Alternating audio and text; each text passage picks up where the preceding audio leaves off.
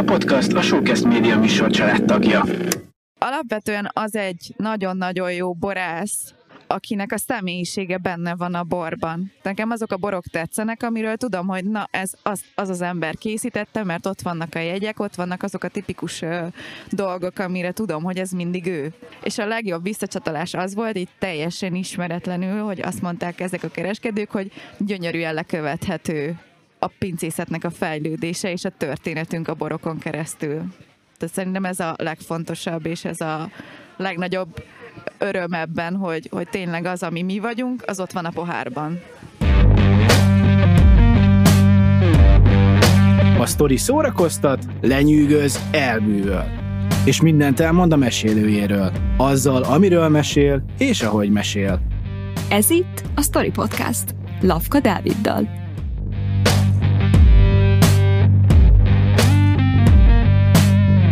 Ebben a podcastban a történetmesélés erejéről fogunk beszélni. Miért játszanak évezredek óta fontos szerepet a kultúránkban, és miként vannak jelen a történetek életünk szinte minden pillanatában. Egy jó történet nem csak a zsigerekig hatol, de velünk marad hosszú-hosszú ideig. Épp ezért felelősek vagyunk érte, hogy kinek, mikor, milyen sztorit mesélünk. De mitől jó egy sztori? Egyáltalán mi számít sztorinak? Derítsük ki együtt! Itt a Story Podcastban.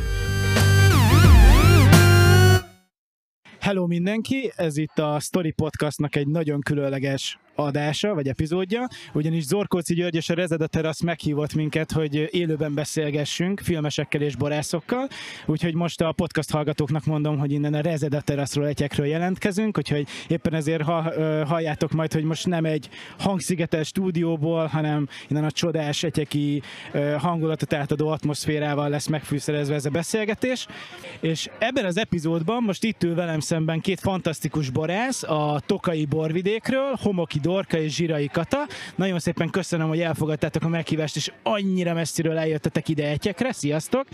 Sziasztok! Köszönjük a meghívást! Sziasztok! Üdv mindenkinek! Minden epizódot azzal szoktam indítani, hogy megkérdezem, hogy mik voltak azok a nagyon meghatározó történetek a gyerekkorotokból, vagy a fiatalkorotokból, amire a mai napig emlékeztek, legyen az egy olvasás élmény, egy filmélmény, valami olyasmi, amit így hordoztok magatokban azóta is, és tudjátok, hogy nagy hatással volt rátok. Én rengeteget olvastam gyerekként, tehát nekem a, a, miután megtanultam olvasni, nem tettem le a könyveket, egymás után jöttek.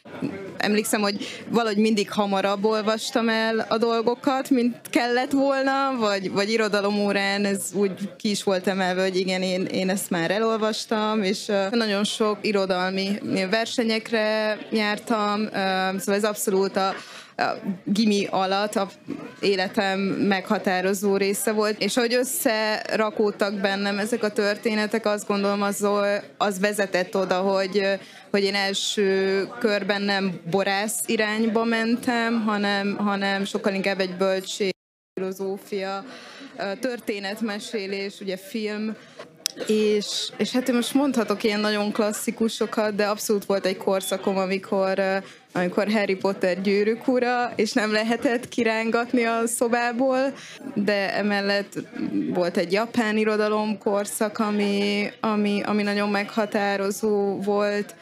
Emlékszem, Viszocki versek, ezek, ezek valahogy így, így, így rakódtak össze. Kata, hát hogy volt? Én nem vagyok ilyen kis tréber, mint a dorka. Én nagyon nem szerettem olvasni gyerekkoromban, hogy őszinte legyek, és ami megvan, hogy engem mindig ugye rákényszerítettek a kötelező olvasmányokra, meg minden, és akkor anyám képes volt bezárni a szobába, hogy addig nem mész innen sehova, még el nem olvasod. De nyilván ez nem volt olyan hű, de nagy élmény, úgyhogy én sokkal inkább filmes voltam, és nyilván gyerekfejjel az ember gyerekfilmeket néz, meg rajzfilmeket, és ezt a mai napig nem vetköztem le. Tehát nekem minden karácsonykor az Aladdin az egy alap. Tehát egy az imádom azt a mesét, kívülről vágom, és tényleg minden karácsonykor megnézem, és ehhez köthető a, az egyik filmes élményem, hogy én kis városból származom egyébként, Somogy megyéből, és ö, ott egy ilyen kis nagyon nyomi kis mozi volt, és ott az Aladint néztük meg életemben először moziban, és akkor ilyen nagyon nagy élmény volt kisgyerek fejjel beülni egy moziba, és tényleg azóta imádom azt a rajzfilmet. Ezt tudok csatlakozni egyébként, mi is a nővéremmel az Aladint énekeltük végig, szerintem vagy 68-szor még VHS kazettáról otthon megnézve, úgyhogy ezt, ezt én is osztam, és nem mertem megnézni az új remake-et a Will Smith-szel.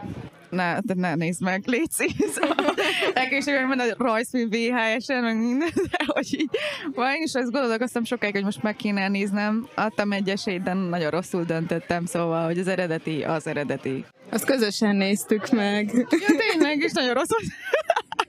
Oké, okay, tök jó. Pont itt, mielőtt elindult volna a felvétel, beszélgettünk róla, hogy hát azért a borászok élete sem annyira nyugodt, mint azt így elképzeljük, hogy hát akkor ők így kimennek, és akkor így metszegetik a szőlőt, meg így nézegetik a tájat, és hogy ez mennyire jó, hogy így hallgatják, hogy susog a szél. Millió dolgotok van. Az a kérdésem, hogy mellette szoktatok, vagy, vagy van-e időtök arra, hogy történeteket fogyasztatok.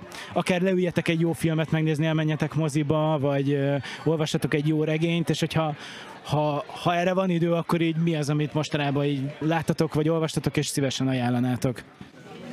Viszonylag kevés idő volt, a, főleg, főleg itt tavasszal nagyon elindult újra kóstolók, utazás, úgyhogy, úgyhogy ez egy picit jobban kimaradt most, de egyébként a, ami, amit most olvasok, a Patti Smith életrajz, úgyhogy nem is életrajz, életrajzi regénye. Ez az, ami, amiben éppen most vagyok benne. Egy picit most ilyen életrajzok felé mentem el, és most néztem, és ez szintén ilyen, hát kikapcsolódás, de annyira sokkoló tud egy-egy rész lenni, ez a Love Death Robots animációs, és és nagyon rövid, ugye rövid, rövid részek, én 15 perces kis mini részek, uh, brutális, tehát tényleg így, így kettő rész után van, hogy azt érzem, hogy nem, most ezt nem bírom tovább nézni, de annyira elképesztően durván jó a világ, a,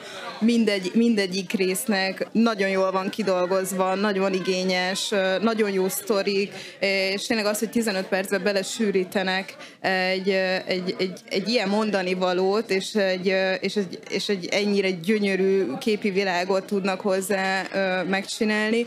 Ez most engem így teljesen lenyűgöz, és egy picit így, így azért is azt érzem, hogy nyilván két rész után így azt érzem, hogy elég is, de, de hogy így nem akarom, hogy vége legyen, úgyhogy így húzom, húzom, hogy így minden, minden napra jusson egy rész, hogy minden ha, harmadik napra. Úgyhogy most, a, most ezek, ezek ilyen aktuálisak. Melyik volt a kedvenc epizódod? Melyiket emelnéd ki? Mm, most a címe nem fog eszembe jutni, de a... Miről szól? Ahol a lány át tud változni ilyen farkassá, vagy, vagy ilyen mitikus lényé, és egy idő után már nem sikerül neki átváltozni. Rókatündéres? Igen, ugye? az. Uh-huh. Igen. Igen, ez egy nagyon erős epizód volt. Jó, szuper. Én, én is nagy rajongója vagyok a sorozatnak és kicsit hazabeszélek, mert dolgoztunk is rajta, meg az első évadban. Jó, Kata, neked volt valami mostanában ilyen erős olvasás, vagy filmélményed? Hát igazából szerintem, amikor van arra idő, hogy olvasni, meg hogy nyugi van, az általában ez a téli időszak, amikor már sötét van, és nem tudsz kimenni a szőlőben, meg nincsenek nagyon vendégek, tehát ez a január-február azért egy picit lazább, meg kicsit kevesebb munka van, mint mondjuk mostanában. És én olyankor előszeretettel vagyok sorozatfüggő például, és akkor képes vagyok ilyen hajnalig filmeket, meg sorozatokat nézni, és rengeteget olvasok, kinőttem hál' Istennek a gyerekkori, nem szeretek olvasni a személyiségemet, és mostanában nagyon érdekel a, a magyar irodalom, és a, a mai magyar irodalom, tehát nem a régi, és például nekem a, az utolsó olyan nagyon-nagyon jó élményem az a Détót Krisztának volt, a, a 20 ezer éjszaka, az egy tök jó könyv volt, ez nagyon tetszett. Sorozatban meg a Dorka ajánlására megnézem az eufóriát, úgyhogy... Az eufóriát? Aha az egy egyszerű sorozat, de igazából az van, hogyha ha filmnézésre vetemedek, vagy ilyesmi, nagyon szeretem az ilyen lelkileg megterhelő, meg ilyen nagyon komoly történeteket, hogy így azokat jobban élvezem, mint mondjuk egy ilyen kis vígjáték, meg romantikus ilyen, azokat én annyira nem szeretem, tehát hogy legyen egy tartalma, meg egy nagyon komoly mondani valója annak, amit nézek. Az úgy jól kiégeti az agyamat a munka után, de hogy, hogy azokat úgy nagyon szeretem, és ez egy tök jó ajánlás volt, köszi. Akkor te is szereted vagy nem bánod, hogyha át kell adnod magad teljesen egy filmnek, vagy egy könyvnek, vagy egy történetnek, és sokkal többet igényel tőled, mint csak az, hogy szórakoztasson, vagy kikapcsoljon.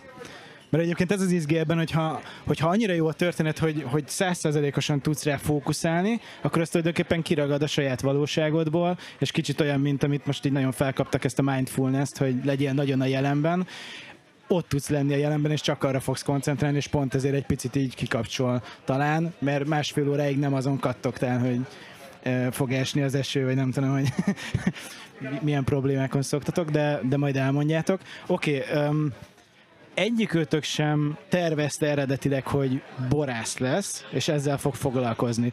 Mégis egyébként nagyjából egy időben mindkettőtök élete úgy alakult, hogy ezt a hivatást választottátok. Hagynám, hogy, hogy így picit meséljetek kérlek arról, hogy ez hogyan alakult, eredetileg mik voltak a tervek, és hogy minek hatására történt ez mégis így, aztán majd lehet, hogy néha belekérdezek, hogyha úgy adódik. Kezdjünk most veled, Kata? Vagy... Akkor igen. Szóval, hogy uh, ugye alapvetően én közgazdászként tanultam, és maga a bor szeretete, a szőlő szeretete a családunkban is elég későn alakult ki. Tehát én nem mondhatom el magamról azt, hogy már kisgyerekkoromban a szőlőben mászkáltam és rugdostam a, a port, hanem tényleg egy már viszonylag idősebb fejjel kerültem kapcsolatba a szőlővel. És igazából apukámnak a, az álma valósult meg azzal, hogy a családunkba került szőlőterület, és hogy elkezdett ő borászattal is foglalkozni, és ő nagyon olyan típusú ember volt, hogyha valamit csinált, azt nem szerette, hogy mi abban nem vagyunk valahogy belevonva. Úgyhogy ha ment dolgozni a pincébe, vagy a szülőbe, akkor magával rángatta az egész családot. Szóval ha akartam, ha nem, muszáj volt dolgoznom ebben. Egyébként ezt egy ilyen félgyerek feljel, én ezt nagyon élveztem, és tök jó volt, hogy egy kicsit kint vagyunk a természetben, kiszakadunk az otthoni környezetből, szóval nekem mindig is ez volt egy ilyen, egy ilyen kikapcsolódási pontom, és én is ezt egy ilyen tök nagy szeretetként és hobbiként éltem meg apuval együtt.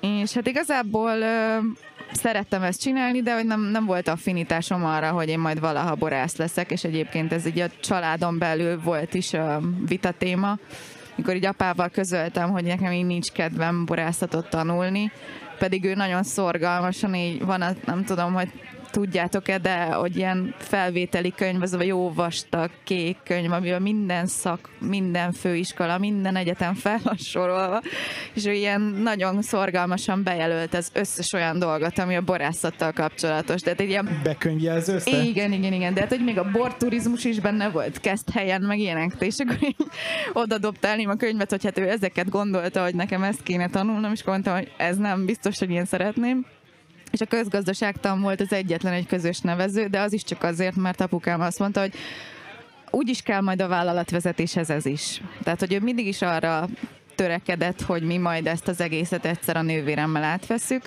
mi meg nem.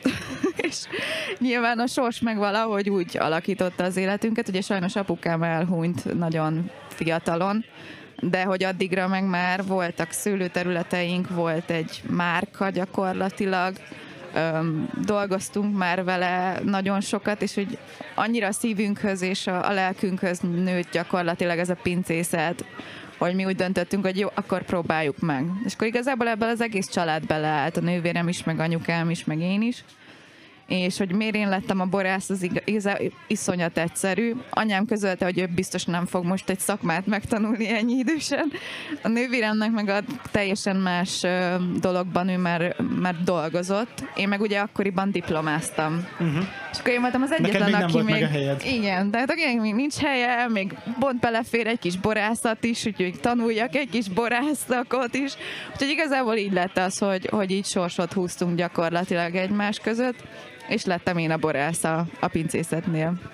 Ennyi. Volt ezért az egész történetben egy olyan pont, ahol te úgy érezted, hogy hát végül is valami talán mégiscsak, nem tudom, valamit megszólít benned ez az egész, és valamiért van értelme? Tehát oké, okay, hogy volt ez a külső, mm, ne, ne hívjuk kényszernek, de volt ez a külső hívás erre a kalandra, ha hívhatjuk így, de hogy ezt a hívást elfogadtad, és hogy éreztél magadban azért valamit, hogy hát végül is próbáljuk ki, mert ebből kisülhet valami jó is. Igazából mindenki azt hiszi, hogy ez egy ilyen kényszer megoldás, és tök jó, hogy ezt így kikerülted ezt a szót, mert hogy tényleg nem, soha nem úgy éltem meg, hogy ez nekem kötelező, vagy hogy ez egy ilyen kényszerítő erő, hogy nekem ezt csinálnom kell, hanem hogy így valahogy ilyen teljesen egyértelmű volt, hogy, hogy én ezt tök szeretném csinálni.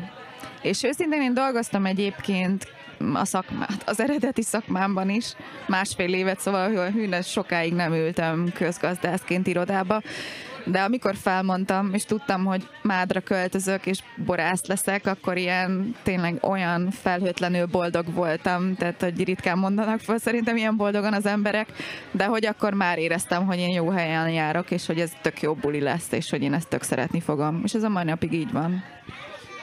Érdekes, hogy ugye történt egy tragédia, ami, ami elég hirtelen történt, és amiből nem lehetett könnyű, nem tudom, felállni, vagy, vagy uh, olyasmikre koncentrálni, mint az, hogy mondjuk hogyan viszitek tovább ezeket a bizniszeket, azt hiszem több biznisz is volt. És mennyire érdekes ez a, ez a, ez a meglepetés az élettől, hogy, hogy egyébként meg mégiscsak valami olyasmit kaptatok édesapátoktól, amit itt hagyott, ami aztán végül lehet, hogy téged egy olyan útra vitt, ahova magadtól nem mentél volna, de mégis itt ezen az úton sokkal jobban kidűsz teljesedni. Ez teljesen így van szerintem, szóval, hogy én úgy érzem, hogy megtaláltam a helyem. Ez egy szép történet. Dorka?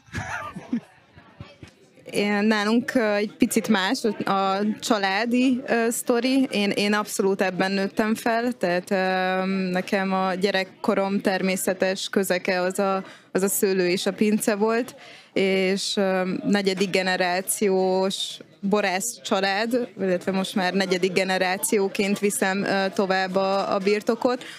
És én ilyen szempontból a szüleim által soha nem voltam uh, így erre kényszerítve, tehát megvolt az természetesen, tehát pont ez a természetesség, ahogy körbevett az, hogy lemegyek a pincébe, ott van apa a lopóval, éppen valamit dolgozik, a bort szedik ki ugye a hordóból, vagy fejtés van, szüretkor kimentünk mi is mindig szüretelni, de, de, de nem, szerencsére nem kaptam egy olyan dolgot, hogy, hogy, hogy ez kötelező, hogy segítened kell, hogy menni kell a szőlőbe, és mindig, mindig megvolt a lehetőségem arra, hogy abban vegyek részt, amiben részt szeretnék venni, vagy azt csináljam, ami, amit, um, amihez kedvem van. Úgyhogy ezért is volt, hogy, hogy nem feltétlenül borász irányba kanyarodtam el első lépésként, hanem, hanem filmfilozófia irányba, mert akkor az a közeg, ami körülvett, ez érdekelt, és szerencsére meg is kaptam ehhez a lehetőséget, hogy, hogy azt tanuljak, amihez kedvem van és, és azt gondolom, hogy, hogy az, az, hogy eltávolodtam egy picit Tokaj aljától, és, és na, nagyon más közeg vett körül, az adott egy egyre tisztább rálátást arra, hogy tulajdonképpen hol is nőttem fel, és miben nőttem fel, és, és egyébként mi, milyen lehetőségek vannak körülöttem. Um, és, és úgy visszagondolva utólag, pont az, hogy, hogy gyerekként ez annyira természetes volt, hogy már ez a túl természetes, hogy eszembe se jutott, hogy ezzel, ezzel foglalkozzak. És kellett, kellett egy eltávolodás, kellett egy olyan visszanézés, ami, ami tényleg egy más szemszögből mutatta meg nekem, hogy, hogy hol nőttem fel, és nagyon megvannak azok a pillanatok, amikor, amikor egyre jobban kezdett el érdekelni, egyre többet kóstoltam, tudatosan kóstoltam, jártam kóstolókra, borászokkal beszélgettem, és, és volt egy ilyen élményem, hogy mentem haza hétvégén tájára, és, és egyszer csak így leesett, hogy de hát, hogyha ez ennyire érdekel, akkor miért nem ezzel foglalkozok?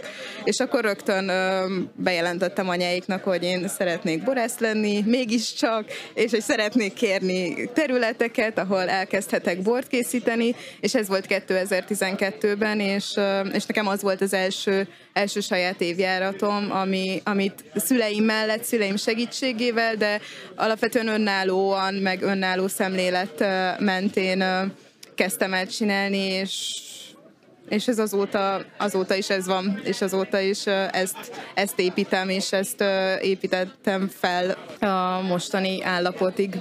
És amennyire emlékszem, olyan szempontból is egy kicsit ugye eltávolodtál, vagy leszakadtál arról a vonalról, amit a, a homoki pincészet. Ugye nálatok van a homoki pincészet, és te meg a homoki dorka pincészet vagy, vagy homoki dorka brand, és te elkezdtél bioborral kísérletezni, vagy bioborral próbálkozni, amit oké, okay, nem világon egyedülálló módon teszel, de ez, ez mégiscsak a saját utad lett.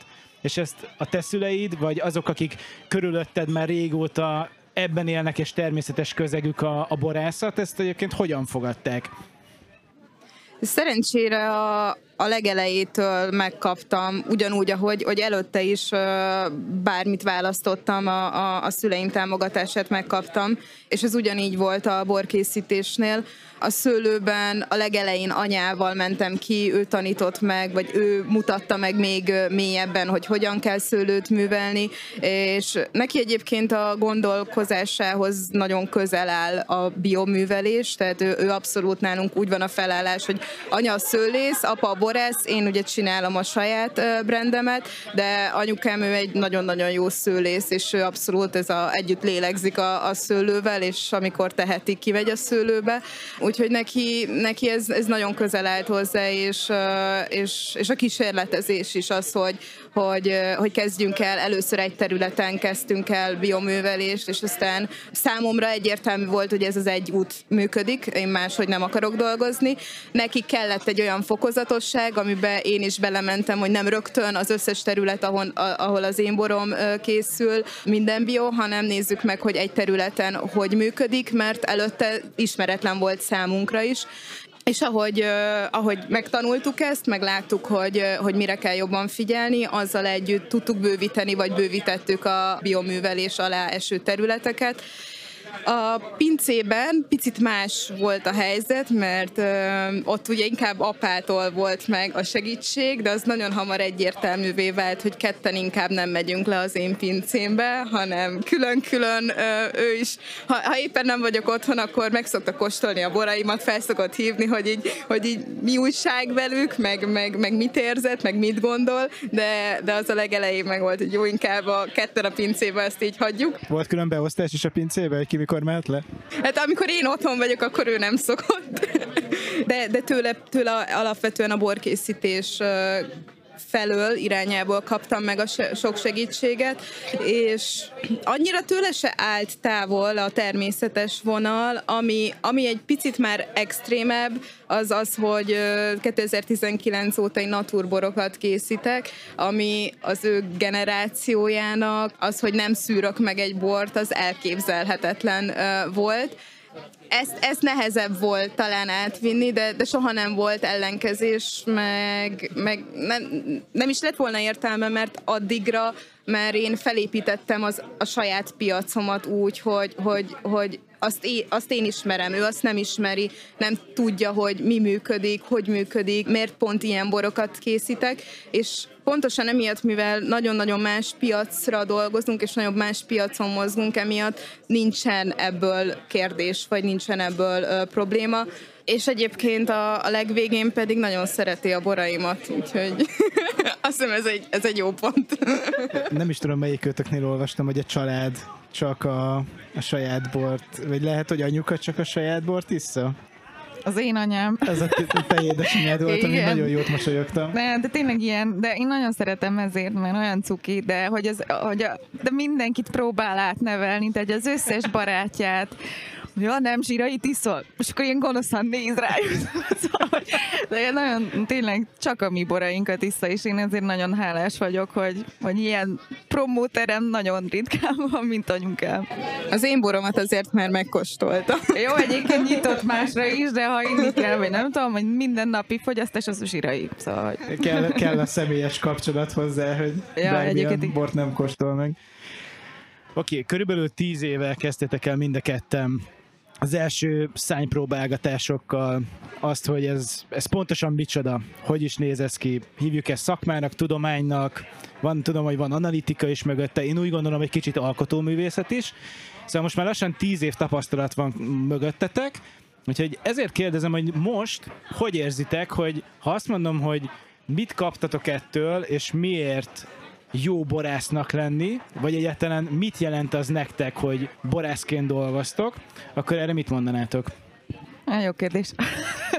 Na, tehát, hogy igazából um, én a szabadságát szeretem jó, nyilván az, hogy családi pincészet és saját gondolatokat tudok megvalósítani, teljesen más, mint hogyha mondjuk egy hatalmas nagy pincészetnél lennék főborász, szóval azt azért szögezzük le, hogy nekünk, kettőnknek ilyen szempontból nagyon nagy szerencsénk van, hogy a saját dolgunkat tudjuk csinálni, és ezáltal egy ilyen baromi nagy önmegvalósítás az egész, egy fejlődési folyamat, hogy nem csak a boraink, a bor stílus változik és fejlődik, hanem tudjuk úgy alakítani a borainkat, ahogy a mi személyiségünk változik.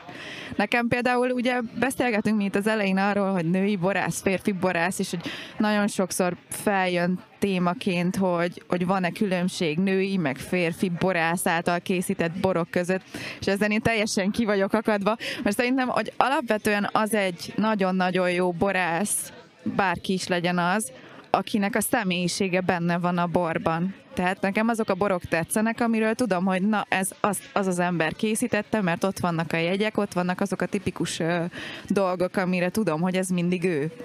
És én azt szeretem, hogy, hogy nagyjából most már közel tíz éve alatt sikerült nekem is egy ilyen stílust kialakítani, hogy itt tök szépen látom a saját borainkon keresztül, hogy milyen változáson mentem keresztül.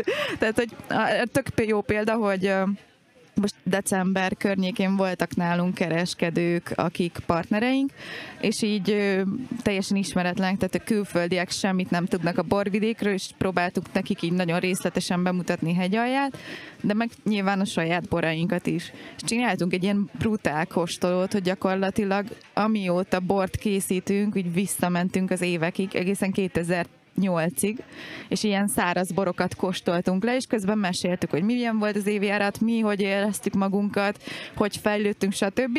És a legjobb visszacsatolás az volt, itt teljesen ismeretlenül, hogy azt mondták ezek a kereskedők, hogy gyönyörűen lekövethető a pincészetnek a fejlődése és a történetünk a borokon keresztül. Tehát szerintem ez a legfontosabb, és ez a legnagyobb öröm ebben, hogy, hogy tényleg az, ami mi vagyunk, az ott van a pohárban kicsit azt hallom, vagy tudod, mi jutott eszembe? Az jutott eszembe, hogy ezt mesélted, hogy kicsit olyan, mint, mintha egy alkotói életművet tudnál visszakövetni, csak ahogyan a leírt betű egy könyv esetében, vagy a leforgatott kép egy film esetében, hát nem változik, vagy hogy igazából max mi változunk, akik elolvassuk, vagy megnézzük ezeket a történeteket, vagy ezeket az alkotásokat. Ugye a, a bor azért lehet, hogy, hogy formálódik és alakul még az évek során, de hogy abból, amit most mondtad, ez kicsit olyan, mint hogyha te is azt mondanád, hogy hát keresem kicsit a hangomat, mint alkotó, és most kezdem úgy érezni, hogy megtaláltam lassan a saját hangomat. Egyébként igen. Szóval, hogy, de szerintem ez a torkán is tök jól látszik, hogy, hogy, a, tehát, hogy mi gyakorlatilag mióta borokat készítünk, azóta barátok vagyunk. szóval, hogy én tök szépen így végigkövetjük egymás életútvonalát, és hogy szerintem gyönyörűen látszik a dorkánál is az a, az a személyiségfejlődés a borokon keresztül, amit ő mond, meg ami történik vele, azt, azt végig tudod kóstolni. Ez abszolút így van, hogy nagyon-nagyon ott vagyunk a borokban, és, és ha egy kata egy két évvel ezelőtti borát kóstolom meg, vagy egy saját két évvel ezelőtti boromat, akkor, akkor, akkor így tudom, tudom nagyjából, hogy ugye miben voltam akkor, miért ilyen lett ez a bor, vagy, vagy akár ahogy fejlődik, vagy a, a, amikor például tart az erjedés, ugye szüret erjedés, után a pincében a, az érlelés, és rendszeresen megkóstolom a borok, dolgokat, és valahogy még, még, még akkor is úgy, úgy nyomon tudom azt követni, hogy hogy éppen most milyen formában vagy hangulatban vannak. És tényleg nekem nagyon gyakran van, hogy hazaérek, és akkor lemegyek a pincébe, és két óráig ott vagyok, és nagyon pici a pincém, szóval, hogy így nem tudok ott két órán keresztül csinálni dolgokat, nagyon pici, és így leülök, és megkóstolom őket, és úgy el vagyok ott, és néha így hívnak szüleim, hogy veled mi van, hova tűntél, és ja, még itt vagyok, hát most még itt el kell egy kicsit töltenem időt a borokkal, illetve ami még nekem, nekem az a közeg, ami, ami körbevesz, és ez is egy ilyen nagyon nagy szabadság, nagyon sok barátság, én ezt, én ezt nagyon-nagyon szeretem, és ahogy, ahogy visszatértem hegyaljára, az volt az érdekes, hogy évről évre egyre több és egyre mélyebb barátság alakult ki a Katával, más borászokkal, akikkel ma már tényleg napi szinten programokat szervezünk együtt, ott vagyunk egymás életében, és, és ez, ez nagyon így hozzá kapcsolódik a, a borhoz, mert ez, ez, ez egy kultúra, vagy egy kulturális dolog, ami kapcsolatokat hoz létre. A barátság más borászokkal alakult csak ki, vagy egyébként úgy, úgy érzitek, hogy egyébként tényleg olyan közegbe kerültetek, ahol, ahol sok olyan jó ember van, aki ezt szeretettel teszi, meg, meg tehát gondoltunk itt azokra, akikkel dolgoztok, vagy gondoltunk a kereskedőkre, vagy akár, hogyha valaki elmegy hozzátok, és nem pincetú, vagy pincetúrát csináltok velük, vagy csak leültetitek és beszélgettek egy kicsit és boroztok, akkor lehet, hogy még így is megismertek értékes embereket, amiből aztán lehet egy hosszú távú kapcsolat, akár barátság is melyikre gondolunk? Csak borászok? Mert azt tudom, hogy kb. egy ilyen vérszerződést kötöttetek, tehát hogy van egy tök szövetség lent a tokai fiatal borászok közt, amit nagyon becsülök és respekt de hogy, hogy egyébként ez szélesebb spektrumra kitágítható, ez a közösség, vagy igazából a borászoknak a közösségéről beszélünk? Számomra ez egy nagyon széles spektrum, és nem csak itthon, hanem külföldön. Én nagyon sokat utazok bor miatt, és egy nagyon jó közeg van nemzetközi szinten is. Borászok, kereskedők, azok, akik ott vannak, részt vesznek, érdeklődnek, és ugye én, én naturborban vagyok, szóval arról tudok beszélni, de, de pont ez a közeg, ez valahol kicsi, és idő után ismered azt benne lévő embereket, és, és nagyon-nagyon jó embereket hozott mellém, és nagyon sok jó emberrel ismerkedtem meg, és abszolút nagyon jó része lenni ennek a, ennek a közegnek.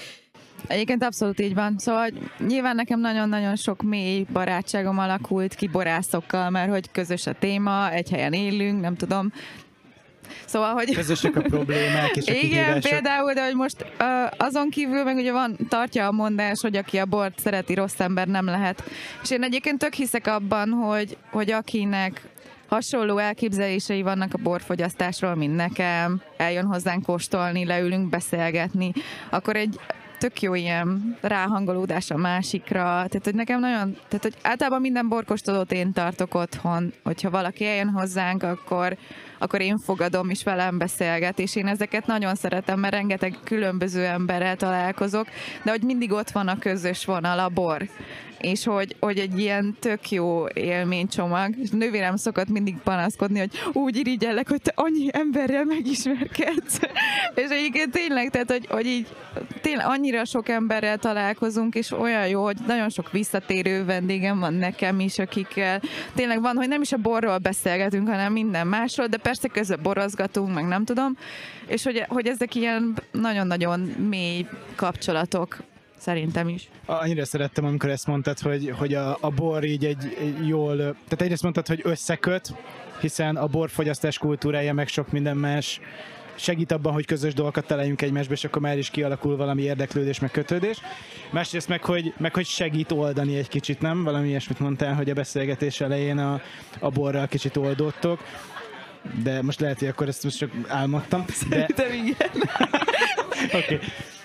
De az volt izgalmas ebben, hogy egyébként a történetekre is sokszor mondják, hogy összekötnek. Tehát, hogy egy jó történet, amit közösen meghallgatunk, az egyrészt így old is minket, mert hogyha szórakoztató, akkor igazából csak odafigyelsz, és meghallgatsz a másikról egy jó történetet, de közben, miközben ő mesél magáról valamit, meg is ismered a, a történeteink keresztül. És hogy, hogy egyébként, ha jól sztorizgatunk, és, és tényleg a saját történeteinket meséljük el jól, akkor az közelebb hozhat. De hogy amikor a borodat kínálod valakinek, amit te készítettél, szerintem ez egy ilyen tök bensőséges gesztus, és, és nekem például az különösen izgalmas volt, amikor lent voltam nálatok, és, és úgy tudtam inni a borodból, hogy közben megkérdezhettelek erről, arról, amarról, és kíváncsi vagyok, hogy hogy mik a visszajelzések egyébként, hogy, hogy az, hogy miközben a borotokat isszátok ezeken a kóstolókon, és beszélgethetnek veletek, akkor amit most mondtatok, meg erről majd még kérdeznék, volt már ilyen visszajelzés, hogy ah, ahogy is ittam a borodat, pont ilyennek képzeltelek el, vagy bármi ilyesmi, hogy egyébként ezt ti, mint borászok, profilozzátok le jól egymásról, hogy ki milyen hangulatban volt abban az évben, amikor készült a bor, vagy, vagy úgy érzitek, hogy egyébként ez, ez mások számára is egy ilyen hozzáférhető érzés vagy tudás, hogy ha én megiszom ezt a bort, akkor nem csak azt állapítom meg belőle, hogy milyen volt a talajszerkezet, meg az időjárás, meg a nem tudom micsoda abban az évben, hanem egyébként lehet, hogy azt is, ha figyelnék, észrevenném, hogy milyen éve volt a borásznak. Szerintem ez nagyon átmegy kóstolókon, és én ezt onnan szoktam észrevenni, hogy ha valaki velem kóstolja a boromat, és Nyilván részben az is van, hogy én tudom, hogy milyen az a bor, milyen hőfokon, hogy a legjobb, mennyit kell esetleg szellőznie bontás után, de hogyha, hogyha együtt kóstolok valakivel, akkor egy egészen más élményt és egy egészen más ízt kap, talán így, így a legjobb mondani, holott ugyanarról a borról van szó, mint hogyha ha nem velem kóstolja, és nagyon gyakran van, hogyha mondjuk valakinek küldök bort, vagy szoktak kérni bormintát kereskedők, és küldök, és mondjuk előtte már találkoztunk, megkóstoltuk, és teljesen oda volt érte, nagyon tetszett, és nem ugyanazt az élményt adja, mint amikor nem azt mondom, hogy rossz vagy jó, vagy, vagy ilyesmi, csak más, amikor nem velem kóstolja, és nagyon sokszor nem is, nem is tartom jónak ezt, hogy tényleg nagyon sokszor kérnek mintákat, hogy küldjek, és én ezt egy nem jó, feltétlenül jó útnak tartom, mert nyilván nehéz kivitelezni, főleg most a utóbbi két évben nehezebb volt utazni, de én azt gondolom, hogy ha valaki borral foglalkozik kereskedőként, vagy akár szomeléként, akkor az legyen az első, hogy eljön hozzám, és velem együtt kimegyünk a szőlőbe, megmutatom, hogy hogy dolgozok, megmutatom a pincében a borokat, felbontok régebbi évjáratokat, és akkor fogja tudni igazán eldönteni. Vagy akár nem is kell eljönni, de hogyha ott vagyunk egy kiállításon, akkor a kiállításra, és, és beszélgessem velem először, és akkor utána kérjem mintákat, hogy még ezt és ezt is meg szeretném kóstolni, mert teljesen más lesz az, mint az, hogy fogalma nincs ki a borász, csak leveszi a polcról, vagy megkóstolja, vagy nem úgy, hogy, hogy mondjuk egy fogyasztó, aki bemegy a boltba, leveszi a polcról, az más, hanem egy kereskedő, aki, aki napi szinten nem tudom hány bort kóstol, tehát ilyen futószalag uh, szerűen, eltűnik, elveszlik, nem, nem feltétlenül fog felfigyelni arra, és nem feltétlenül megy át az üzenet. Egyébként érdekes, hogy nem csak a kereskedői oldal, mert én nagyon sokszor kaptam már olyan visszajelzést, hogy mit tudom, volt valaki nálam bort kóstolni, tök jól érezte magát, vásárolt tőlem borokat, azok közül, amit mondjuk ott együtt közösen megkóstoltunk, meg amiről meséltem, és utána mit tudom én, mondjuk visszatért egy fél év múlva, vagy pár hónap múlva, és azt mondta, hogy te, teljesen mások voltak a borok otthon, mint itt nálad. És így tudod, és akkor így teljesen megértem, mert ugye kell hozzá az élmény, a környezet, minden nap másképp kóstolsz, a hangulatottól is függ hogy mi az, ami erősebben érzel, mi az, amit kevésbé érzel. És akkor így tök nehéz ezt így elmagyarázni, hogy, hogy mégis ugyanaz a bor, csak más hangulatban voltál, vagy hogy nem voltam ott, hogy elmeséljem ezeket a sztorikat mellett tehát, hogy úgyis ugye a bor és a sztori hogy a, a mai témakörünk, és hogy abszolút összefügg ez a kettő, mert egyre több nagyon-nagyon jó bor van szerintem Magyarországon, és kell mellé az is, hogy megmagyarázd, hogy ez a bor miért olyan, vagy miért olyan jó, vagy hogy, hogy tükröződik vissza a személyiséged akár a boron keresztül. Oké, okay, és amikor ilyen helyzetben vagytok, hogy valaki meglátogat, és akkor ti egyébként, amikor arról meséltek, hogy hogy, hogy készült el ez a bor, vagy ti hogy tekintetek erre a borra, akkor mik azok a történetek, amik előkerülnek?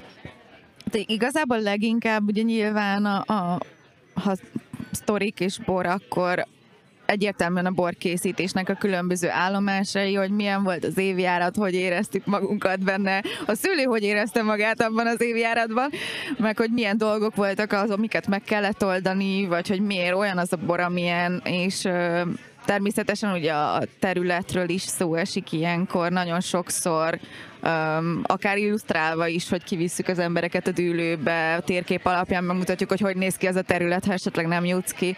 Szóval, hogy így próbálsz gyakorlatilag minden infót átadni, és, és egyébként szerintem tök nyitottak erre az emberek. Hogyha esetleg valamit kiadsz, akkor meg úgyis megkérdezik, hogy ez hogy volt, meg miért így volt, meg nem tudom. Meg a másik dolog, hogy azt látom, hogy nagyon tudatos fogyasztók kerülnek föl hegyaljára, vagy én nagyon sokszor olyan fogyasztókkal találkozok, akik kicsit ilyen felkészültebbek, vagy többször fogyasztanak bort, és nem teljesen zöldfülűen állnak a dolgokhoz, és tök komoly szakmai kérdéseket is felraknak, szóval egy nagyon érdeklődő társaság kerül általában hozzám, nem tudom, hogy, de hogy én ennek tök örülök, mert én szeretem, hogyha ha, ha olyanról beszélgetünk egy ilyen kóstoló alatt, ami őket érdekli, mert most én elmondhatok itt mindenfélét, hogyha az adott embert nem igazán érdekli, de hogy itt tényleg mindig ilyen nagyon-nagyon sok kérdéssel jönnek, és tök jó ezekre válaszolni, és tök jó úgy alakítani a beszélgetést, hogy gyakorlatilag ők moderálják azt, hogy hogy történik a borkostoló meg szerintem még, vagy ami még nálam gyakran előfordul, az a, az a még szüreti sztorik, vagy családi sztorik, hogy hát igen, ez az a dűlő, ahol nem tudom, apa bevezetett az árokba. és így tehát, hogy így rengeteg, rengeteg baki, ami mondjuk így szüret közben előfordul. Nyilván ilyenkor 12 órákat is letolunk, és a legkeményebb időszak, vagy amikor a, a must kijön, mert nem figyel arra, hogy a csap el van zárva, és így telik a tartály, és oppá, közben a csapon jön ki a must, szóval így kisebb-nagyobb károk azért elő tudnak fordulni. És szerencsére nekünk egy nagyon jó, nagyon jó csapatunk van, nagyon szeretek velük együtt dolgozni, de hát azért mindent háromszor le kell mindig csekkolni, és de tényleg ilyen, ilyen például volt, hogy így eresztettük a mustot a tartályba, és nem volt zárva a csap. Szóval Szerintem ilyen mindenkinél van. Tehát az, ilyen... az, így, az így elfolyt, hamar észrevettük. Vagy például ez, amikor öm, vezettem a, a pickupot, ugye utánfutó minden megpakolva ládákkal, szőlővel, befejeztük aznapra a szüretet, és, és, és mentem ki a két sor között, ugye megyünk le a sorban, és közben a fiúk teszik a ládákat folyamatosan a, a kocsira, és már kiértem a sorból, és apa irányított hátulról, hogy, hogy így most kanyarodj, most kanyarodj, de mondjam, még, még szerintem nem kell, vagy nem, már kanyarodnom kellett volna, de most már kanyarodni kéne. Nem, nem, nem, még menjél, és így be az árokba. Úgyhogy így felborult a, a szőlő, ki, a, ki az úttestre, úgyhogy így utána így, amit tudtunk, megmentettünk belőle. Pár láda egyébként leesett, aztán utána még ki kellett valahogy szedni a kocsit, ki kellett hívni a traktort, hogy húzza ki a kocsit, szóval egy ilyenek előfordulnak, és azért ezek a kostolókon is elő szoktak kerülni ezek a történetek. Tény. De nem, szerintem, hogy alapból a szüreti időszak az, az már csak azért is érdekes téma, mert tényleg mindenki akkor szét van csúszva. Tehát, hogy így a borászokkal olyankor nagyon nehéz kommunikálni, mindenki stresszben van, és ideges, és mindenki azon izél, hogy most akkor megfogjuk a szüretet, és minden szuper legyen, és tényleg van olyan, hogy mit a 2018 tök meleg évjárat, napi szinten ment fel a, a cukorfok a szőlőbe, és tényleg az volt, hogy minden perc számított, hogy mikor születelsz, és akkor ilyen még éjszaka tízkor ott ültünk, és számoltuk mi is, hogy most akkor mit hova rakjunk, hogy elférjünk, és akkor hogy születeljünk volna. Persze, hogy vannak bakik, tehát amikor így még így reggel hatkor már kint vagy a szőlőbe, de éjfélkor még ott ülsz a prés mellett, hogy legyen már vége az utolsó prés programnak, hogy mindjárt kelni kell, és menjünk ki. Szóval persze az ember szétcsúszik, és akkor mi csinálunk ilyen marhaságokat, hogy ó, oh, ez kifolyt, rossz helyre került a cső. szóval, hogy igen, ez szerintem ilyen tök tipikus. Mi, mi volt a legnagyobb, aki az elmúlt években? Vagy nem, mi volt a legváratlanabb, aki inkább ezt mondjátok el, mert mondtad, hogy ilyen mindenkivel előfordul, hogy a csap el van zárva, de Nekem most volt egy bakim a tavalyi évjáratból. Jó, ez sem olyan hű, de nagy kaliber, mert nem sok mennyiségről van szó, de szerettem volna készíteni egy ilyen, ilyen félédes-szerű sárga muskotájt, tehát tök jó cukorfokkal szedtük le, ahogy kellett, meg minden, és Ugye a sárga muskata egy tök jó aromatikus szőlőfajta, és úgy voltam vele, hogy na jó, ezt nem hordóban erjesztjük, hanem tartályba. És valamiért olyan roppant mód gyorsan történt az erjedés, hogy kb. ilyen két-három nap alatt teljesen kierjedt. Szóval semmi cukor nem maradt benne, de cserébe 16 és feles alkohol, szóval olyan bor, amivel nem tudok mit kezdeni. és jó, csak összesen ilyen 350 literről van szó, de olyan szomorú volt, hogy amit ugye elterveztem, az nem sikerült, tehát hogy ilyen, ah, na mindegy. Tehát, hogy vannak ilyen bakik is, hogy ez, ez mondjuk azért nem nagy mennyiség, de ez nagyon rosszul esik a lelkemnek, hogy az nem sikerült. Amúgy ezt apukám rendszeresen eljátsza minden évben, hogy ez nem az én borom, de, de nyilván folyamatosan egymás borába is beleszólunk, és az ő a késői szürettel szokott az lenni, ami egy édesnek készül, hogy később szüreteljük le, magasabb a cukor, és én is szoktam az ő borait kóstolni, és akkor mindig szólok, hogy figyelj, apa, most már ezt így állítsd le, mert hogy sok lesz benne az alkohol, és kevés a cukor, és, és ezt nem majdnem minden évben eljátsza, hogy így nem hallgat rám, és sok lesz az alkohol. És igen. Nagyon jó. Egyébként az jutott most eszembe, hogy hallgattam ezeket a történeteket, hogy, hogy ha az a visszajelzés ugye, hogy más a boríze, amikor ti közben bemutatjátok, hogy hogy készült, mint otthon, akkor abban szerintem az is benne van, hogy miközben történeteket mesélünk egymásnak, megismerjük egymást, és egyébként az agyban egy csomó ö, vegyület felszabadul. Egyrészt ott a dopamin, ami felszabadul, ami egy ilyen ö, jutalmazó hormon, ami azért jutalmaz, hogy odafigyelsz a másik történetére, de egyébként közben segít abban is, hogy jobban tud memorizálni azt a pillanatot, amiben vagy. Tehát, hogy jobban beég az, ahogy én iszom a bort, miközben te meséled ezt a vicces történetet. Nem beszélve az oxitocinról, ami igazából abban segít, hogy, hogy, a, hogy úgy érezzük, hogy, hogy egy közösségben vagyunk azokkal, akik, akik ezt a történetet mesélik. Tehát hogy nyilván egy csomó minden zajlik bennünk, miközben ott ülünk veletek, és hallgatjuk ezeket a történeteket, és úgy kortyoljuk a bort, mintha otthon leülnénk egymagunkba, vagy nem tudom ki, kivel, és nem tudom milyen sztorikat hallgatunk, vagy hallgatunk-e sztorikat, és tök más a, a közeg, és teljesen más élményt ad. Úgyhogy tehát én azt érzem, hogy, hogy igazából ti hangulatot teremtetek, ti segítitek a látogatót beülni egy közegbe, hogy akkor figyelj, most itt vagy, és most akkor koncentrálhatsz a borra. És segítek neked ebben. Úgyhogy ez tök jó, nagyon Egyébként most, hogy így, bocsi, hogy beleszóltam, hogy most, hogy így mondtad, hogy borkóstolók, hogy hangulat, és rájöttem, hogy pont múltkor, mikor Párizsban voltunk, jöttem hazafele a reptéren, és így valaki rám köszönt a semmiből, hogy szia Kata, és így visszafordultam, és rájöttem, hogy egy, egy srác, aki volt nálam kóstolni, de évekkel ezelőtt, tehát, hogy mit tudom, én szerintem 6 vagy 7 évvel ezelőtt, és uh, utána nem volt időm, mert nagyon rohantam, mert várt rám az autó, és akkor rám írt Facebookon, hogy tök örülök neki, hogy láttalak, és remélem, hogy tök jól vagytok, és még mindig nagyon emlékszem arra a túrára, amit veled nyomtunk, na mert ez egy olyan túra volt, hogy kivittem őket a szőlőbe, csak fiúk, felültünk egy ilyen platós autóra, és akkor egy, elmondom, fiúkkal ródeozzunk, akkor itt össze-vissza és ilyen számomra is ismeretlen utakat vállaltam mert hogy mondtam, hogy jó, akkor menjünk torony iránt, és így áll, de hogy tök gyorsan, és akkor tényleg ilyen off-road style nyomtuk végig az egészet, a srácok azok így teljesen, hogy yeah, király, így utazták végig az egészet, és nekik ez volt az élmény, hogy ilyen tök jó jeep túrát csináltunk, meg utána persze a borokat is vásároltak, meg tényleg így azóta mondom, hogy rám köszönnek a reptéren, meg minden, és, így, és nekik ez tök nagy élmény volt, hogy ott voltak, és így végig szágoldoztunk a szőlőben. Jó, ezt én is visszaigazolom, hogy nekünk is sokkal nagyobb élmény volt úgy uh, megkóstolni a bort, hogy közben egy csomó mindent megtudtunk a borról, és mesélted ezeket a történeteket. Mi sajnos nem mentünk ki offroad uh, szőlőtúrára, de akkor majd legközelebb, hogyha ott járunk. akkor majd én is kérem ezt a uh, vidám parki mutatmányt a bor mellé. Oké, mit gondoltok, hogy mennyi része, mert ugye beszéltünk erről, hogy, hogy ti azért kiprofilozzátok már az évjáratból és a borból azt, hogy a borász éppen milyen hangulatban volt. Oké, de hogy egyébként az, hogy milyen bor készül el, az mennyire múlik a, nem tudom, hívjuk körülményeknek őket, időjárás, talajszerkezet, minden más, és mennyire múlik a szaktudáson, vagy azon a mindseten, szellemiségen, ahogyan hozzááll a borász ahhoz, hogy hogyan készítse el azt a bort? Hát ez száz százalékban tulajdonképpen, mert nekem, nekem minden évben, és ezt, ezt ugye szoktuk mondani borászként, hogy minden szüret egy hatalmas lehetőség a tanulásra és az inspirációra, és, és nagyon, én például nagyon örülök, hogy ilyen korán vagy fiatalon kezdtem el bort készíteni, és most már a tizedik évjáratom, meg tizedik szüretem lesz idén, mert a szüretek számából tanulok.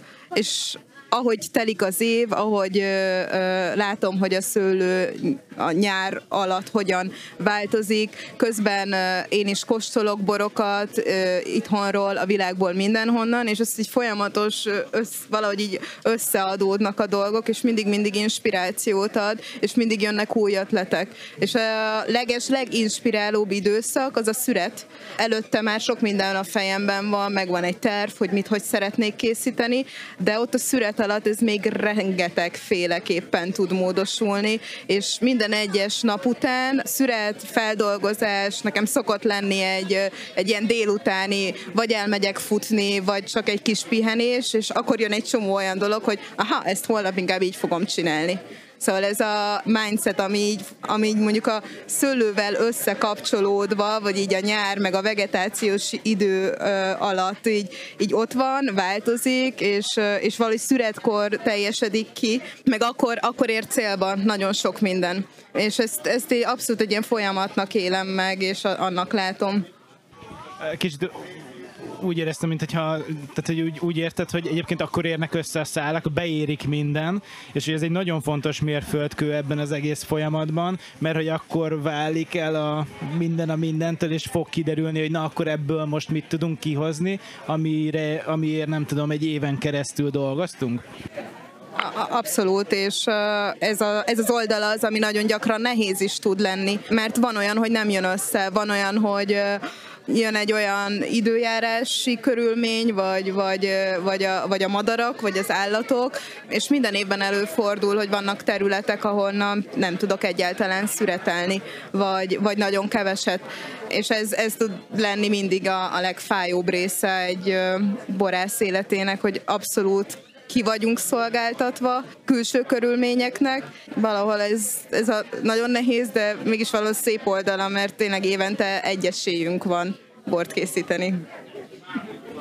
Nekem ez a témakörbe két dolog jutott az eszembe. Az egyik az, az pont az, hogy nem lehet szétválasztani az embert és a körülményeket.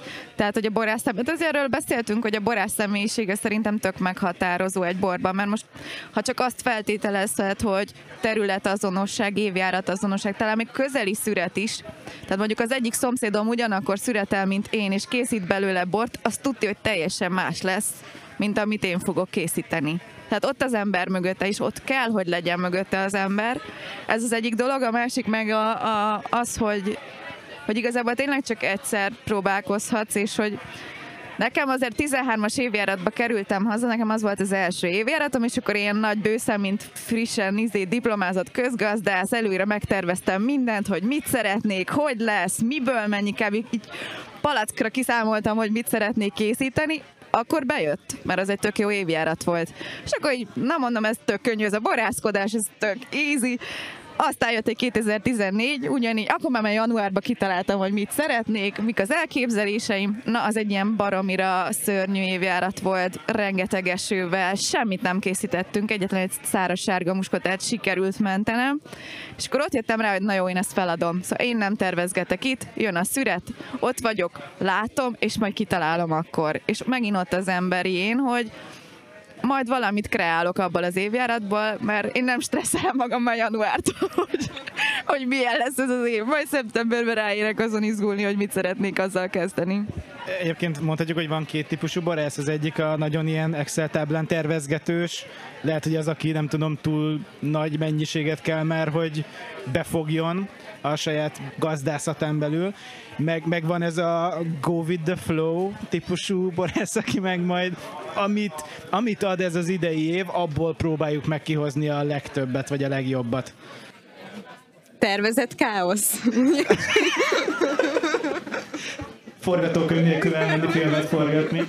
Ez nem ez megint a, a visszacsatolva egy kicsit az, az előzményekre, hogy, hogy ugyanez, hogy nekünk nagyon nagy mákunk van azzal, hogy a saját bizniszünket csináljuk, és, és tényleg megtehetjük azt, hogy van egy teljesen szabad kéz, és nem tervezünk majd valami lesz. Nyilván ez egy nagyobb borászatnál, ahol követelmények vannak, elvárások, ott muszáj, tehát ott bele vagy kényszerítve, vagy kicsit ilyen Excel táblába gondolkozva. Nyilván, ha olyan az időjárás, akkor nem tudod megerőszakolni, és az van, és akkor, akkor is kell valamit kezdeni, meg számokat mutatni kell. Nálunk ez annyiban könnyed, hogy jó volt egy 14-es évjárat, na bum, hát most majd a következő jobb lesz. Tehát, hogy, hogy nekünk szerintem nagyon-nagyon sok szempontból sokkal könnyebb bort készíteni, mert, mert hogy azt csináljuk, amit mi szeretnénk, és amit mi tudunk, meg amit tényleg az adott évjárat enged. Én pont emiatt egyébként megnéztem a nagyon másik oldalát. Egyszer diploma után Új-Zélandon csináltam egy szüretet, és tudatosan egy nagyon-nagyon nagy borászathoz mentem, ami tehát egy kvázi borgyár volt, hogy lássam, hogy na, ezt soha nem szeretném csinálni. Konkrétan a szüret alatt szerintem ötször találkozhattam szőlővel, tehát ami úgy, úgy szőlőfürt, és én a préselős tímben voltam, tehát préseltem, és nem találkoztam szőlővel úgyhogy tényleg ott a feldolgozás fázisnál dolgoztam. Úgyhogy, ez, egy, ez, ez például egy nagyon a másik oldala a borászkodásnak, de itt viszont muszáj számolnod, tehát itt minden papírforma szerint kell, hogy menjen. Ez abszolút az üzlet része, és, és ennek megfelelően vannak telepítve a szőlők, hogy gépi szüret működjön, ki van számolva, hogy ugye mikor kell menni a kombánynak, mennyi, hány hektoliter, az a hektoliter pontosan belefér a fogadógaratba, az pontosan bele a prés be, az ebbe a tartályba, szóval ott ez egy egészen más, más rendszer. Az a, az a borászatnak a Marvel MCU kategóriája, nem ahol, ahol így tudod, hogy hoznod kell a számokat, és megtervezel mindent kopra, és tudod, hogy, hogy hány, nem nézője, hány fogyasztója lesz a bornak. Ti meg akkor ezek a tulajdonképpen ilyen nem is tudom akkor kit mondja ki, ez a kísérletező kedvű filmes, most ez a Mike Eggers, aki most a Northman rendezte, vagy nem tudom, a, egy Wes Anderson uh, vagytok inkább, aki, aki megteheti azt, hogy, hogy kicsiben játszik, de ezen a pályán legalább kísérletezhet. Ha, ha most már számvetettétek, hogy mi volt az elmúlt egy-két-három évben, akkor hogy látjátok, merre mennétek tovább, és hogy mik az ilyen nagyon kifejezetten már kirajzolódott tervek előttetek a következő évekre? Hát igazából én már nagyon régóta próbálom átnevelni a nálunk dolgozókat, meg mindenkit arra, hogy a bioműveléssel egy kicsit többet szeretnénk foglalkozni. Ugye nekünk egyelőre a, a, a nagy többsége terüli, területeinknek az konvencionálisan van művelve, de már évek óta kísérletezünk, és egyre több területet sikerül bevonnom ebbe a, a dologba, úgyhogy ez az egyik nagy célom, hogy hogy mit tudom én, ilyen pár éven belül az összes területről el tudjam mondani azt, hogy ez bio, azt minden évben elmondom, hogy nem szeretnék ennél nagyobb szőlőterületet, aztán az, az, az, valahogy mindig becsúszik valami olyan biznisz, ami nem lehet nevet Egy mondani. Meg a másik dolog, hogy az, hogy a bioműveléssel nagyon összefügg, hogy, hogy nagyon szeretek én is kísérletezni a szőlőben, most, most van egy olyan tervem, hogy ilyen rezisztens szőlőfajtákkal szeretnék dolgozni hegy alján, megnézni, hogy az hogy működik. Mert én azt gondolom, hogy azért a bioművelésnek is vannak árnyoldalai, mert hogy nyilván kontaktszerektet kell használnunk, vagy azt használsz, ami azt jelenti, hogy ugye folyamatos jelenlét is mindig permetezni kell, ha mondjuk egy ilyen csapadékosabb időjárás van, ami nem feltétlenül jó a talajnak, mert nem tudom hányszor mész át szerencsétlen talajon traktorral, megnyomod ki a gáz gázolajat a szőlőbe. Tehát pont ez, ami a bioművelésnél ugye fontos legyen, hogy fenntartható, és hogy a környezetet védve természetesen módon készítsünk szőlőt, az néha így ilyen problémákba ütközik, és abba bízok, hogy vannak olyan rezisztens szőlőfajták, amiből jó bort lehet készíteni, és nem kell permetezni, és, és kész. Tehát, hogy, hogy kvázi ezzel biztosítva azt, hogy tudjuk fenntartható módon csinálni a, a szőlőművelést is. Erre már vannak késztedik, hogy, hogy ez működik bizonyos területeken? Vagy akár már Magyarországon is van, aki ezt sikeresen alkalmazta, megépítette Egyébként van egy-kettő Magyarországon is, akik így elkezdtek ezzel foglalkozni, és külföldről hoztak be olyan szőlőfajtákat, amik jó borkészítésre és rezisztens is, de a németeknél franciáknál és olaszoknál is rengeteg kutatás folyik. Vannak olyan pincészetek, akik például csak ilyen szőlőket használnak, és mondjuk van is olyan oltók is állomásuk, ahol alanyokat adnak, és el tudod ültetni, és haza tudod vinni, meg mit tudom én. Szóval, hogy, hogy ez már működik szerintem nyugaton. Biztos, hogy kicsit komolyabban, mint itthon, de itthon is egyre nagyobb szó van erről, meg többet beszélünk róla így szakmai körökön belül. A, nekem is a szőlő, ez mégis a, a legfontosabb a borászatban, hogy milyen a szőlő és a szőlő minősége. Úgyhogy én is a, évről évre abba fektetett energia, vagy a, a kísérletek, amiket a szőlő, szőlőben végzünk, ez az, amire még jobban szeretnék figyelni. Ugye én mindent bioban művelek, de ennek is, ezt is lehet akár még jobban, még természetesebben, még több akár természetes preparátumot alkalmazni, úgyhogy ezt szeretném jobban megtanulni, még közelebb kerülni ilyen szempontból a szőlőhöz, illetve nekem most nagyon sok kisebb kísérlet kezdődött el, kisebb vagy akár közös projektek barátokkal. Mi is kiléptünk egy kicsit Tokajról, és most már a Balatonnál is van két pici parcellánk, ahol, ahol más fajtákkal dolgozok, tehát zöldveltelini tramini, ami egy egészen más világ, illetve ugye nem Tokaj hegyalja. Illetve nagyon sok kis kísérletet, kollabot csinálok, külföldi cider készítővel van egy ilyen közös, akkor egy sörfőző barátommal, most egy sörbor projektet csinálunk, most, most fog nem sokára debütálni. Ezt hamarosan kóstolhatjuk akkor? Igen. Igen, értem. Igen, okay. ez június végétől kóstolható. Izgalmas. Én, én e, ez a másik vonal, amire egyre jobban koncentrálok, mert nagyon szeretem a területeimet, nagyon szeretek Tokaj-hegy alján dolgozni, és, és a saját dűlőimmel évről évre egyre jobban megismerkedni, és egyre, egyre jobban tudni, hogy milyen bort szeretnék onnan készíteni, de engem ez még, ami folyamatosan mozgat és előre visz, hogy, hogy legyenek, legyenek ki legyenek találkozások, legyenek kollaborációk, legyenek kísérletek, és, és ebből is inspirálódni és tanulni tudjak. Kata, te jó, oké. Okay. Csak hogy a többiek is értsék a kérdést. Hallottam egy interjúban veled, hogy, hogy fontos terv, hogy a tökéletes aszú elkészüljön. Hogy állsz a tökéletes aszúddal? ja, és most megint visszacsatolások, hogy Um, igazából sajnos csak egyszer születelünk egy évbe, és ugye nem is minden évben tudunk asszút készíteni. Szóval mondjuk azt, hogy minden harmadik évben van nagyon-nagyon jó asszus évjárat, szóval kicsit szűkös a, az időkeretem erre.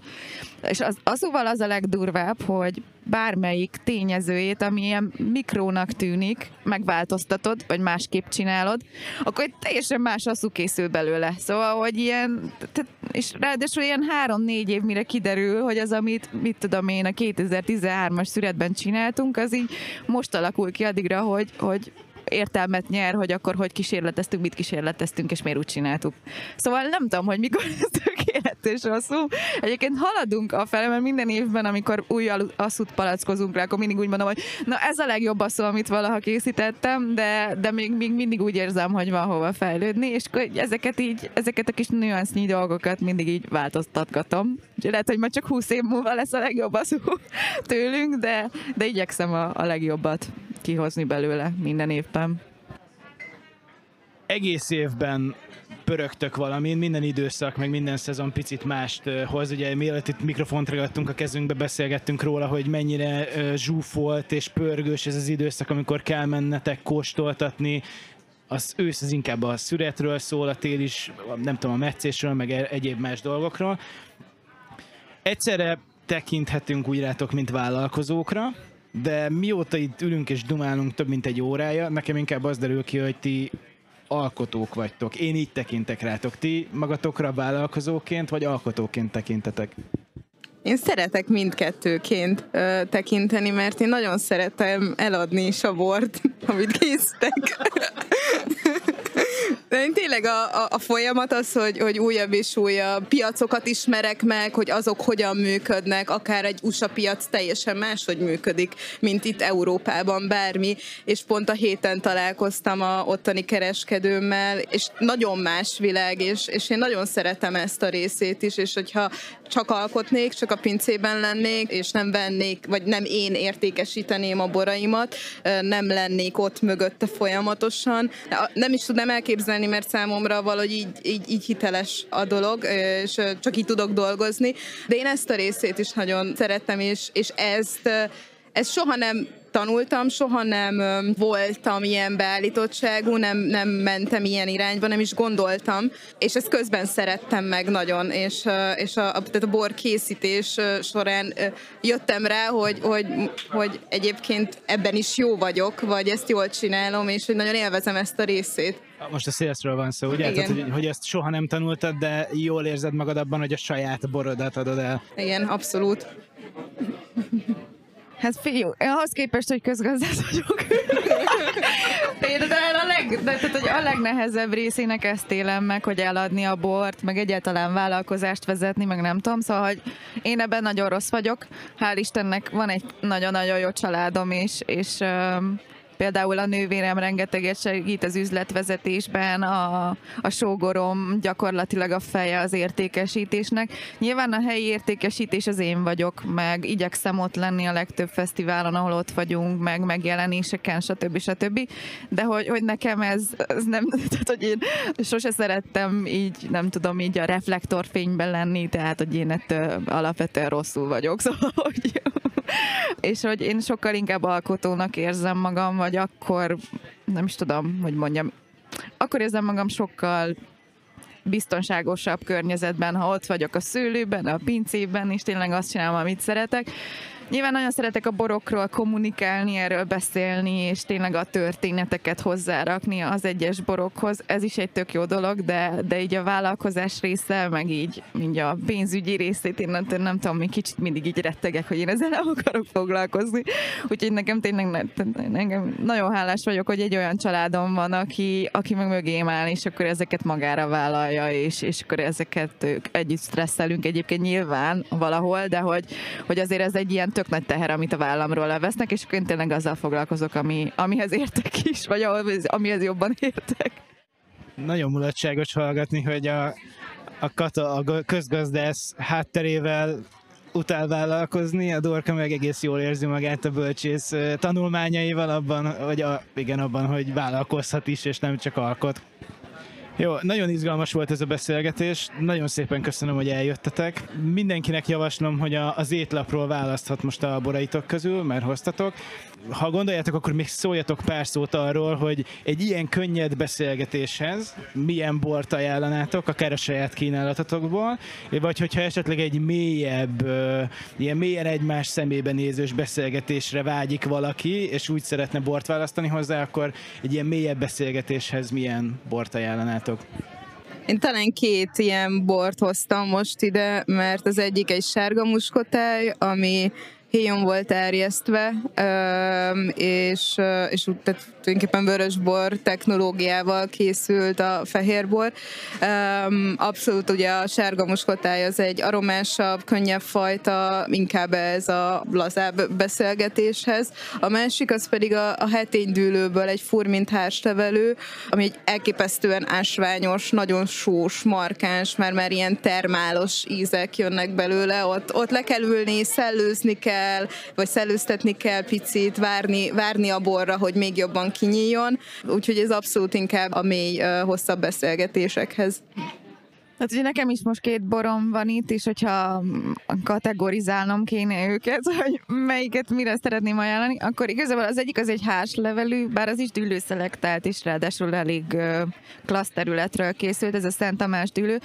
De ami miatt talán egy picit ilyen beszélgetősebb, hogy egyrészt ugye a levelű a furminthoz képest egy sokkal kedvesebb szőlőfajta, picit aromatikusabb, nyilván nem annyira erős aromában, mint mondjuk egy sárga muskotáj, és ráadásul maradt a, a borban egy nagyon pici maradék cukor, ami szerintem még kedvesebbé teszi. Tehát ez az az olyan, van benne beltartalom, nem mondom, hogy egy könnyed valami, de hogy hogy az mellett sokkal egyszerűbb beszélgetni. A másik az egy középhegyről um, készült uh, furmintunk, ami meg ugyanez az ásványosság, amit a, a Dorka Manda heténnél, hogy az tiszta só, a lecsengése, atombors a illatban, egy nagyon pici kis virágossággal, de hogy az egy, az egy nehéz, komoly, robosztus furmint, ami, ami inkább komolyabb beszélgetések, vagy inkább ilyen szakmai kóstolókra um, jobb, mint mondjuk egy házlevelű.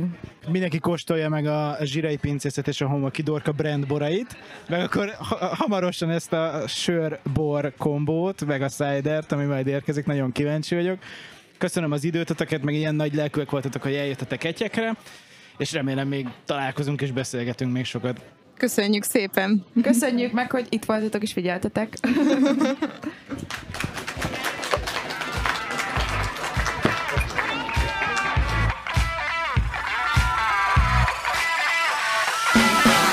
Köszönjük, hogy velünk voltatok! Ha bármilyen észrevételetek vagy ötletetek van, írjatok nekünk a storypodcast.gmail.com e-mail címre. A zenét a Mary Pop Kids, Martin Grant és a Savern szolgáltatta. Sziasztok! Lavka Dávid voltam, és ne felejtjétek, aki érti a sztorikat, azt nem lehet félrevezetni. Aki el is tudja mesélni őket, az hatással lehet a körülötte lévő világra.